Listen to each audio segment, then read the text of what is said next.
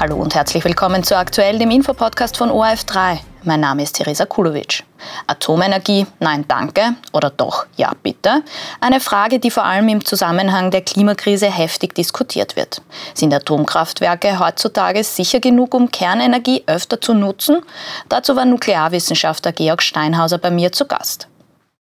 Herr Professor, wer Atomkraftwerk sagt, der denkt meistens an Tschernobyl, Fukushima oder vielleicht auch die Atombomben auf Hiroshima oder Nagasaki. Ist die Assoziation gerechtfertigt in Österreich oder hindert sie uns einfach auch daran, Atomstrom zu nutzen? Naja, das das ist natürlich schon sehr, sehr kurz gegriffen, wenn wir uns da auf die schwersten Unfälle oder auf die, äh, auf, auf die katastrophalen Wirkungen der Atomwaffen äh, zurückziehen. Die Kernenergie ist, ein, ist nicht mehr wegzudenken aus dem europäischen Stromhaushalt und ähm, man muss da versuchen, auch ein bisschen die Emotionen rauszunehmen. Das ist, glaube ich, eine, eine ganz, ein, ein ganz wesentlicher Punkt, dass man diese Diskussion nicht führen kann, wenn sie so emotional aufgeladen ist. Aber führt der Österreich einfach auch eine falsche Debatte? Sehen wir da vielleicht auch die Vorteile gar nicht? Ja, es ist eine extrem emotional aufgeladene Debatte. Äh, natürlich hat keine Energie auch Vorteile. Welche Ke zum Beispiel? Kernenergie hat Krankenhäuser mit Licht und Strom erfüllt, dass Operationen durchgeführt werden konnten. Das ist ein Teil unseres, unseres Wirtschaftswunders ähm, und natürlich nicht das einzige. Und äh, viele Länder haben keine Alternative dazu. Da, man wird Frankreich nicht dazu bewegen können, sich auf, auf, Wasserkraft zurückzuziehen, weil die Möglichkeiten haben sie schlicht und einfach nicht.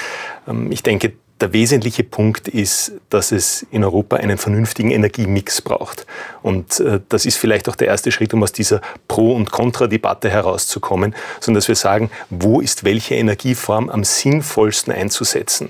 Und wenn Länder wie Frankreich, wie Schweden, wie die Slowakei sagen, ja, bei uns muss das ein Teil des, des Ganzen sein äh, und das ist noch dazu eine CO2-freie äh, Energiequelle, dann äh, ist das ein, ein, legitimes Argument. Und ich glaube, dass wir als, als Österreicher in unserer, wie es geheißen hat, privilegierten Lage gerne auf andere herunterschauen und sagen, ja, ihr müsst es doch auch schaffen, was wir schaffen. Na, können sie eben nicht.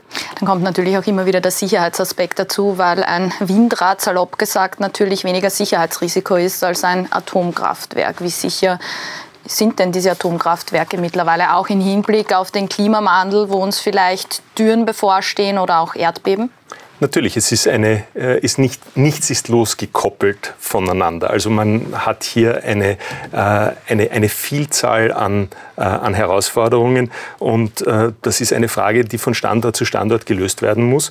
Ähm, risikofrei ist die Kernkraft natürlich nicht, so wie keine andere Technologie, ähm, der wir, äh, mit, mit der wir uns abgeben. Ist es mittlerweile möglich, Kernenergie sicher und nachhaltig äh, zu betreiben? Da bin ich der Meinung sehr wohl. Gibt es ja auch die Debatte, auch Österreich hat sich gegen, beispielsweise gegen die Weiterführung des Atomkraftwerks Krischko gestellt. Und da heißt es dann auch immer wieder, gerade wenn es um Osteuropa geht, dass das teilweise Atomkraftwerke sind, die es seit den 1980er Jahren gibt, dass die auch gar nicht dafür vorgesehen wären, dass man da überhaupt die so lange in Betrieb hat.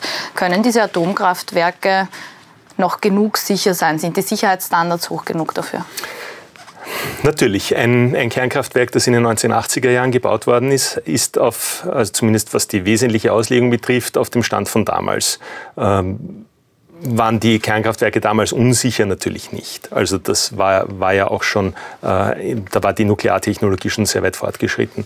Ähm, Nachrüsten ist nur bedingt möglich und es ist, die Diskussion ist natürlich schon eine, eine recht dramatische, dass wir vielleicht ist das auch ein Punkt, dass wir mit unseren, äh, mit unseren Vetodrohungen oder mit unseren ähm, mit, mit unserer Totalopposition nicht gerade dazu beitragen, dass neue Kraftwerke gebaut werden, die besser und sicherer sind.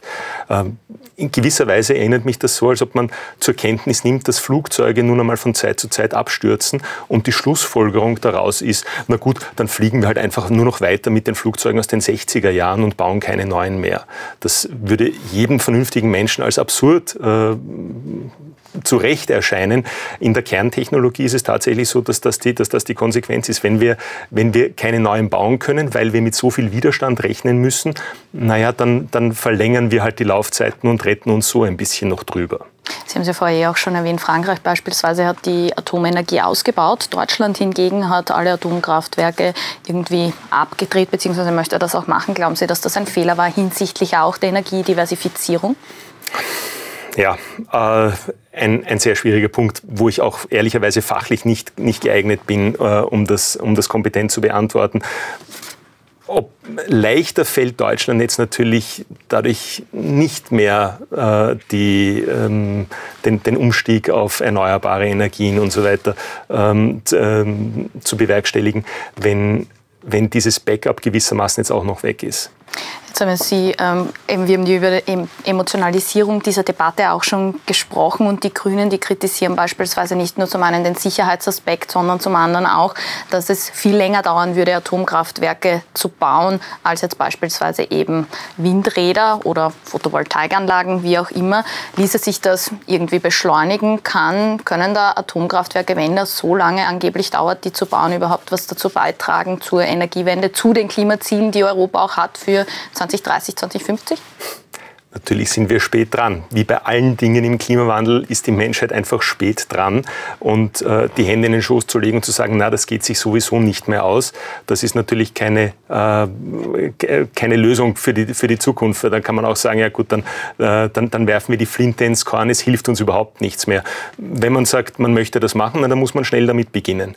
Es gibt allerdings natürlich auch technische Möglichkeiten, äh, das Ganze zu beschleunigen. Gerade speziell am amerikanischen Markt sind die kleinen modularen Reaktoren Faktoren äh, sehr stark im Kommen.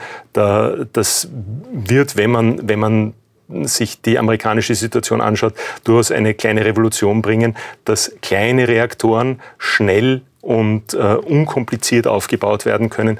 Und das ist, glaube ich, auch für die Sicherheit des Stromnetzes eine, eine ganz wesentliche Sache, dass wir die Möglichkeit haben, schnell wo einzuspringen und nicht einen Riesenreaktor haben, der das, äh, der das Stromnetz total dominiert.